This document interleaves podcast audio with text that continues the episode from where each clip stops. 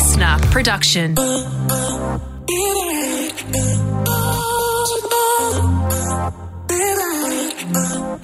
Boney and Linda Mariano's Dream Club. Hey, welcome to the Dream Club. I'm Linda Mariano and Brooke Boney's here. And each week we bring you the most important moments in culture and we dissect them right in front of your eyes. Inside your ears. That's us we're, dissecting. We're surfing that wax. Hey, baby. What are we going to dissect this week? Hey, this week we're going to talk about the legacy of Carla Zampatti. R I P, a true icon. We're also going to be talking about Britney Spears' reaction to the New York Times documentary, Framing Britney. And I'm going to tell you about a purchase that I made that I do not feel guilty about because guess what? It's secondhand and it's from Depop. Bam! But before we get into it, of course, I want to start this chat by shouting out to some absolute dreamy sweethearts on the Dream Club Podcast Instagram. Loretta, you sent in such a cute message. So last week we were talking about the tiny, gentle gestures that your person might do for you. So Brooke was talking about how her boyfriend would drive over the speed hump and he would take the biggest hump of the part and then he would make sure that your ride was super smooth. So only one of the sides of the car would go over the hump. And Loretta, you wrote in, my boyfriend does a thousand gentle gestures a day, I'm sure. But one of my favorites is when he changes the shower temp before I get in. Oh. He loves super hot showers, but I can't handle them. That is so considerate. That is so sweet. So she doesn't burn her little noggin when she gets into the shower. I, I love that so much. I love a scalding shower. Um, Come on. And what about this good girl? Joanna sent us a message saying that she just listened to the first episode while she was cleaning her room. That's something we can all aspire to. That is something we can My aspire to. It's been a while. Absolute pigsty. We've right talked now. about this before. Yeah, the, the wardrobe has vomited. Yeah, clothes everywhere. It's embarrassing for everyone. Let's get into it.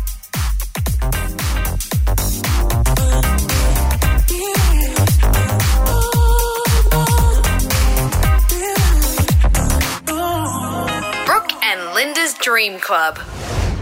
So we're going to start Dream Club this week just honouring the legacy of an absolute icon, Carla Zampatti. She's a fashion designer, but she's so much more than that. She had a fall at the opera at La Traviata on Sydney Harbour a couple of weeks ago and unfortunately um, didn't recover and passed away.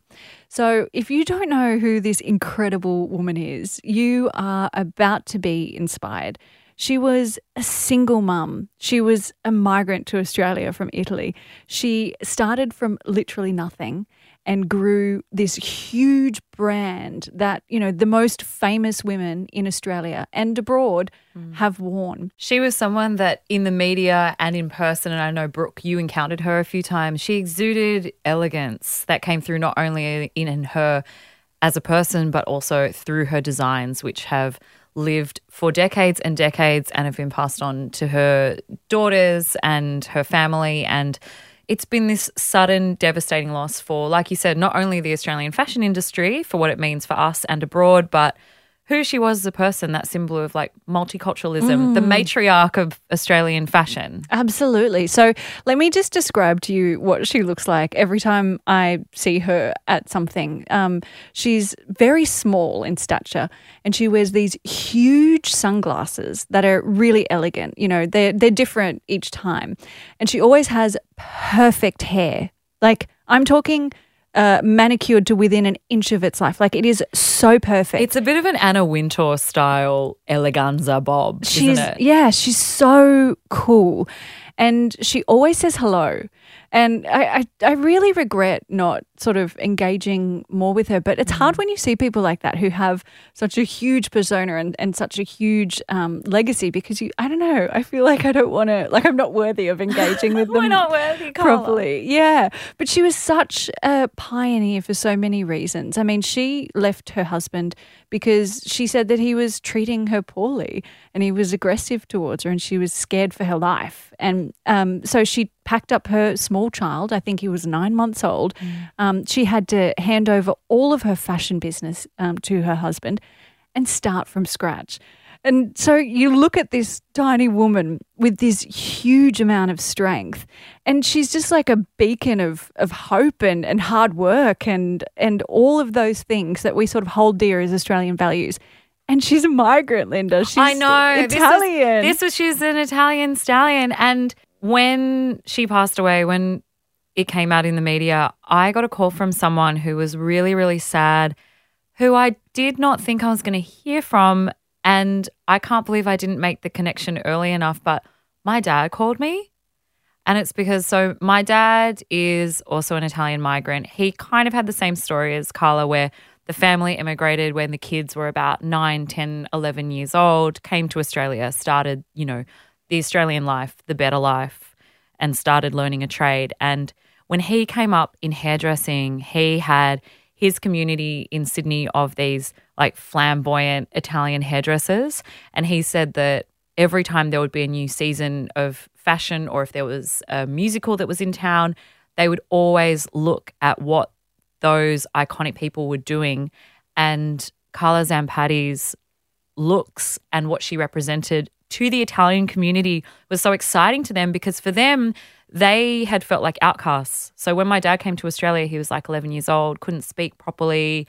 And so when he came up in the hairdressing trade and in that fashion industry, they felt so proud and they were so excited about someone like Carla Zampatti that they would look to her and see what her styles were from season to season. And also, and it's something that she would talk about in interviews, when she was in Italy as a child, when you step out the door, how you look and how you're presented and that idea of what fashion is really, really was at the forefront of your mind. Whereas in Australia, that idea of fashion, that role that it played, didn't really exist. Mm. And she brought that kind of Italian elegance, grace and flamboyance.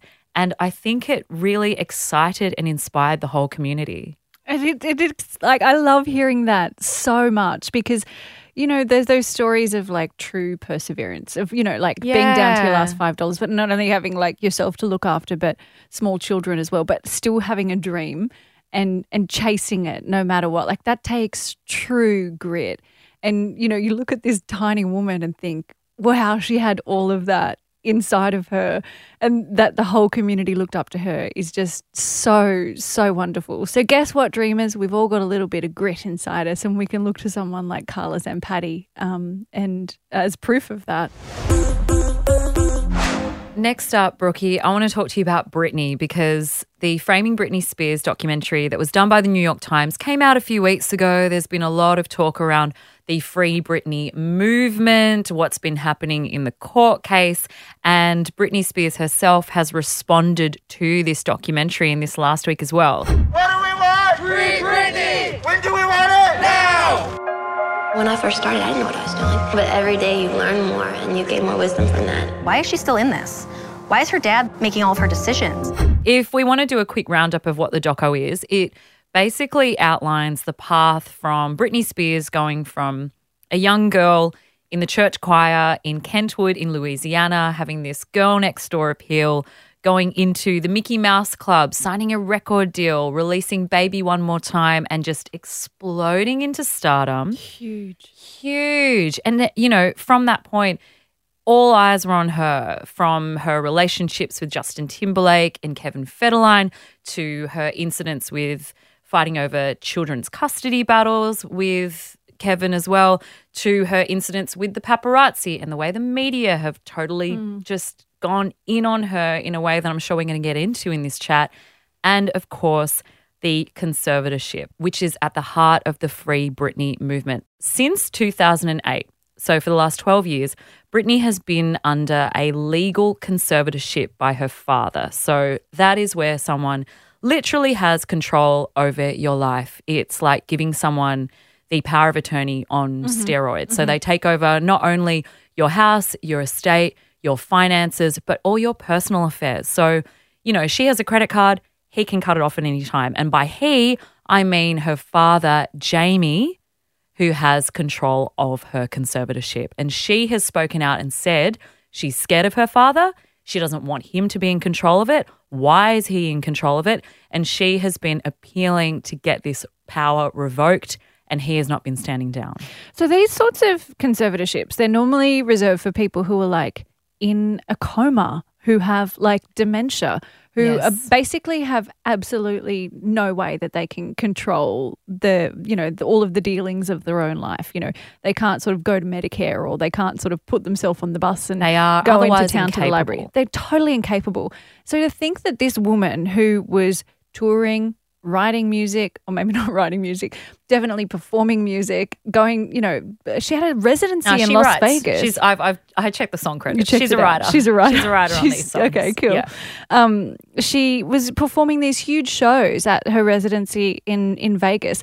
To say that someone like that would need a conservatorship is a bit preposterous.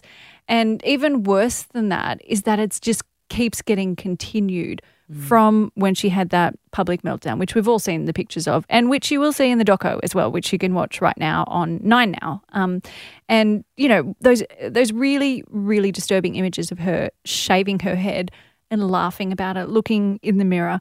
Do you know what really struck me as mm. I was watching it is that the way we accept or, um, you know, the way that we allow young women to be treated not only by like paparazzi, by the people who are interviewing them. Like there were these guys, like older, much older men asking her questions about her sexual history, about whether or not she was a virgin, about her breasts.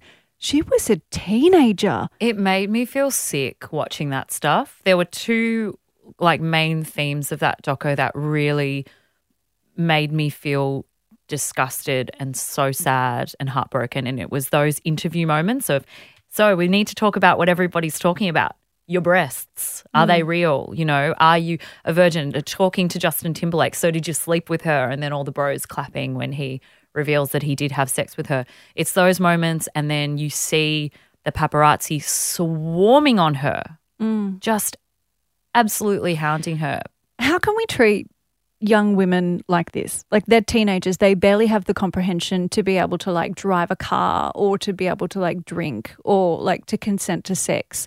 Like how have we allowed young women, and this isn't the first time, I mean we've seen it all come out recently with Lindsay Lohan, Paris Hilton, um, the Olsen twins, um, Demi Lovato, yeah. all of these women who are following their dreams and, and you know becoming huge pop stars or actresses or whatever, and then they're treated like this by old men in, in these forums. It's disgusting. It's they're, so gross. And and within this documentary you'll see as well there are some wonderful pieces from journalists that were reporting on her at the time and, and reporting now, where they talk about how there is a, you know, to state the obvious, this amazingly misogynist framework that exists within the pop world. It existed then. It exists now still. And if you want to step into that, or if you enable that in any way, you can run a mile with it. Mm. And, you know, her photos at the time were selling for a million dollars. So, of course, she's trying to go about her normal life and you've got people preying on her. It's terrible. It's so, so sad. So her next court date mm. is on the twenty-seventh of April, and she wants to firstly get her dad taken um, off Uh, the conservatorship and, you know, maybe handed it over to someone else who's uh, like separate from, from yep. the family. She's applying from, for a third-party bank. Yes, and um, for a different lawyer as well, which is like a really important part of the process, because you have to remember that at this point she's not allowed to choose her doctors, not allowed to choose her lawyers. She can't choose who she hangs out with, like all of this stuff that we just take for granted. And, you know, when you think about that, like sort of on the surface, you're like, oh, well, who cares? She's got heaps of money. But this is a grown-ass woman who can't decide what she does with her own life, like when she sees her children, how she goes on holidays, how she spends her money, even though she's making a lot of bank and a lot of these people are profiting from it. So within this documentary, you'll notice that Britney Spears doesn't have a voice in it. She doesn't actually get interviewed. She doesn't speak to camera. It surrounds the people that are within her path to like success and failure. They talk to the paparazzi, they talk to the people that were her assistants, her backup dancers, the journalists, the pop culture enthusiasts, people of the Free Britney movement. And until now, Britney hasn't really responded. However, she put something up on Instagram basically saying that she cried for two weeks. She also said she didn't watch the whole thing, that she's just seen clips. And so I wonder, and this is me just being a little bit cynical, I wonder who showed her, how, what parts they showed her, and how she could you know, because it's she's like, my life has always been judged. You know, people have always speculated. I haven't seen it, but I, I sort of don't want to. And so I think it sort of feels like maybe she doesn't get that everyone's on her side and no one's trying to make her look silly, that yeah. we actually just want her to have more freedom. Yeah, because some of the pull quotes from what she put on her Instagram alongside her dancing to Steve Tyler, Aerosmith, she says, I didn't watch the documentary, but what she's seen of it has left her embarrassed by the light they put me in. Um, and I kind of agree with you. Like, this documentary is framed in a way that is clearly on Britney's side, and putting myself in her shoes, if I saw something that really showed the kind of trauma and destruction of my life in a chronological order, it would make me sad. I would probably cry for two weeks on end, because it it is a heartbreaking trajectory that you get to witness through this documentary. Fingers crossed. Hashtag Free Britney. Yep. And she's refusing to work until her dad steps down. Suck so, on that, Jamie. Yeah, suck on that, because we need to get some more Slave for You vibes in there.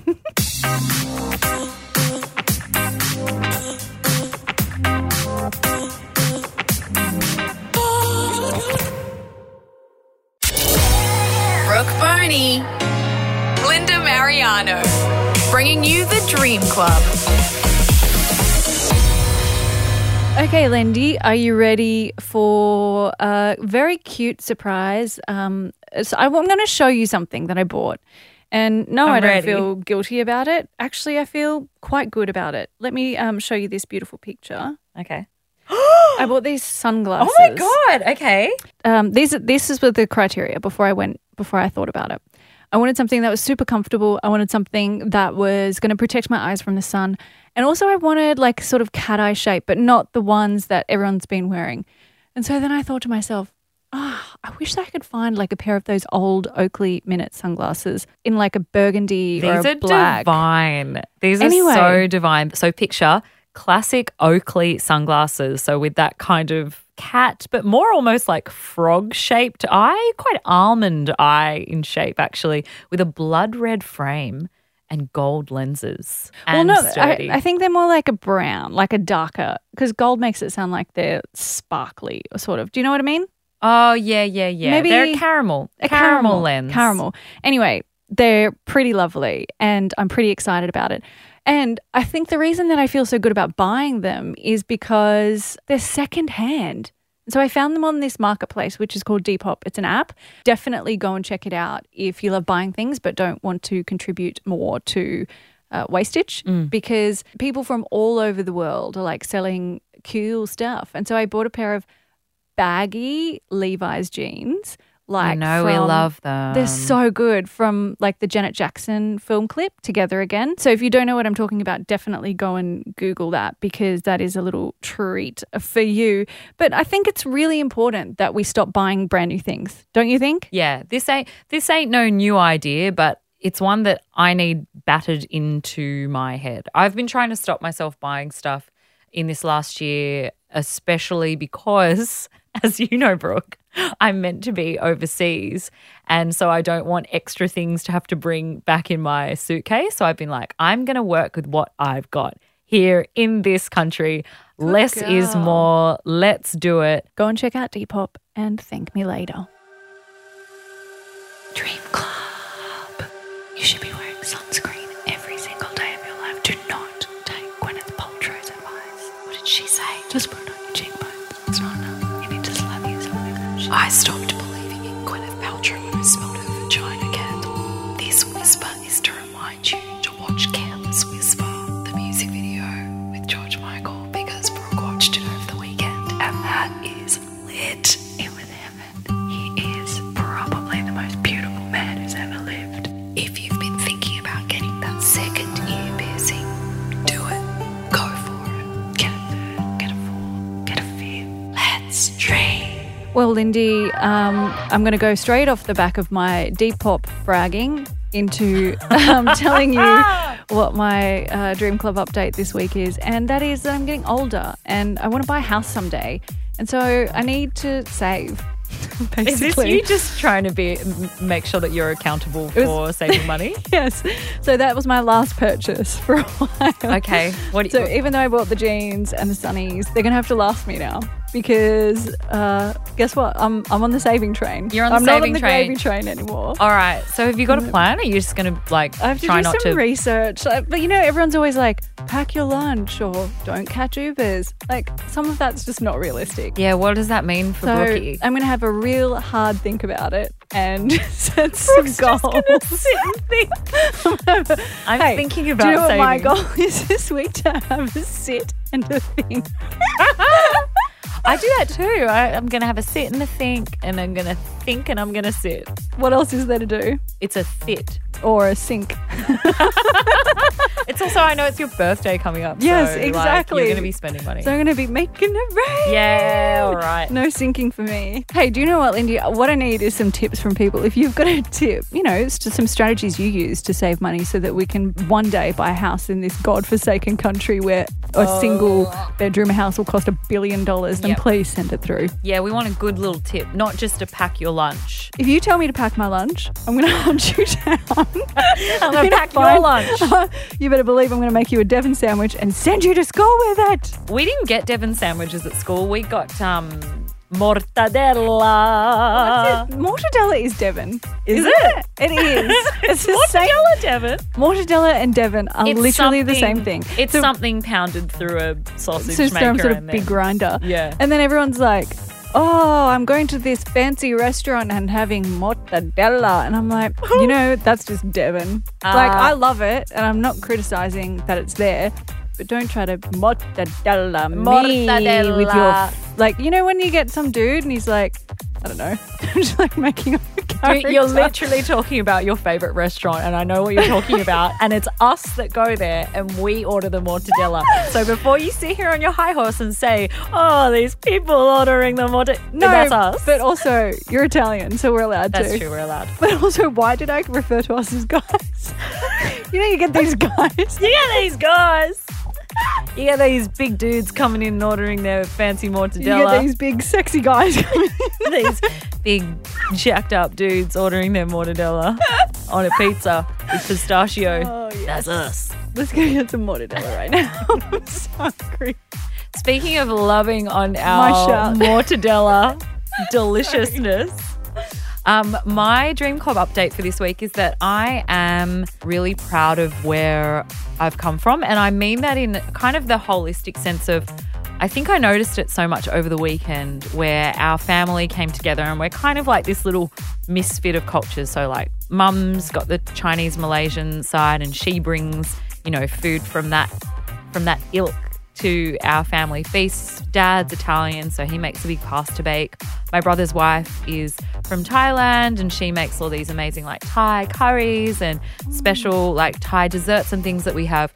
And I think when I was growing up, and I think I remember it specifically around primary school and around the first half of high school, where I would feel ashamed is maybe too strong a word, but not really proud of that clash of cultures. And I wouldn't really talk about it at school, and I kind of sometimes hide what I was having for lunch because it would maybe be weird, like conceived as weird, and even like lying about or definitely feeling ashamed that I didn't feel like an Australian in the white Australian way, and that I didn't have that kind of surfy culture growing up, and we didn't live like by the water, and we didn't have um, a holiday home that we would go to on the weekend, and I felt kind of inadequate because of that.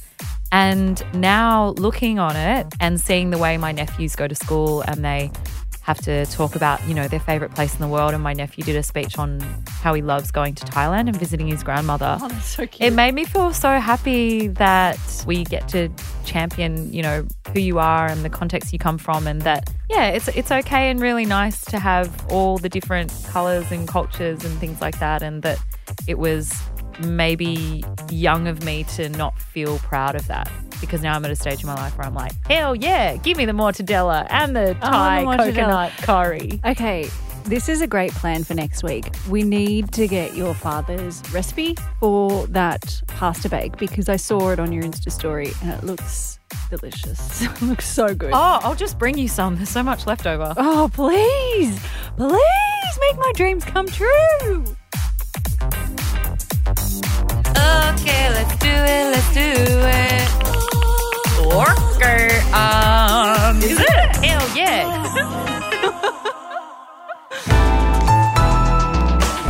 Listener.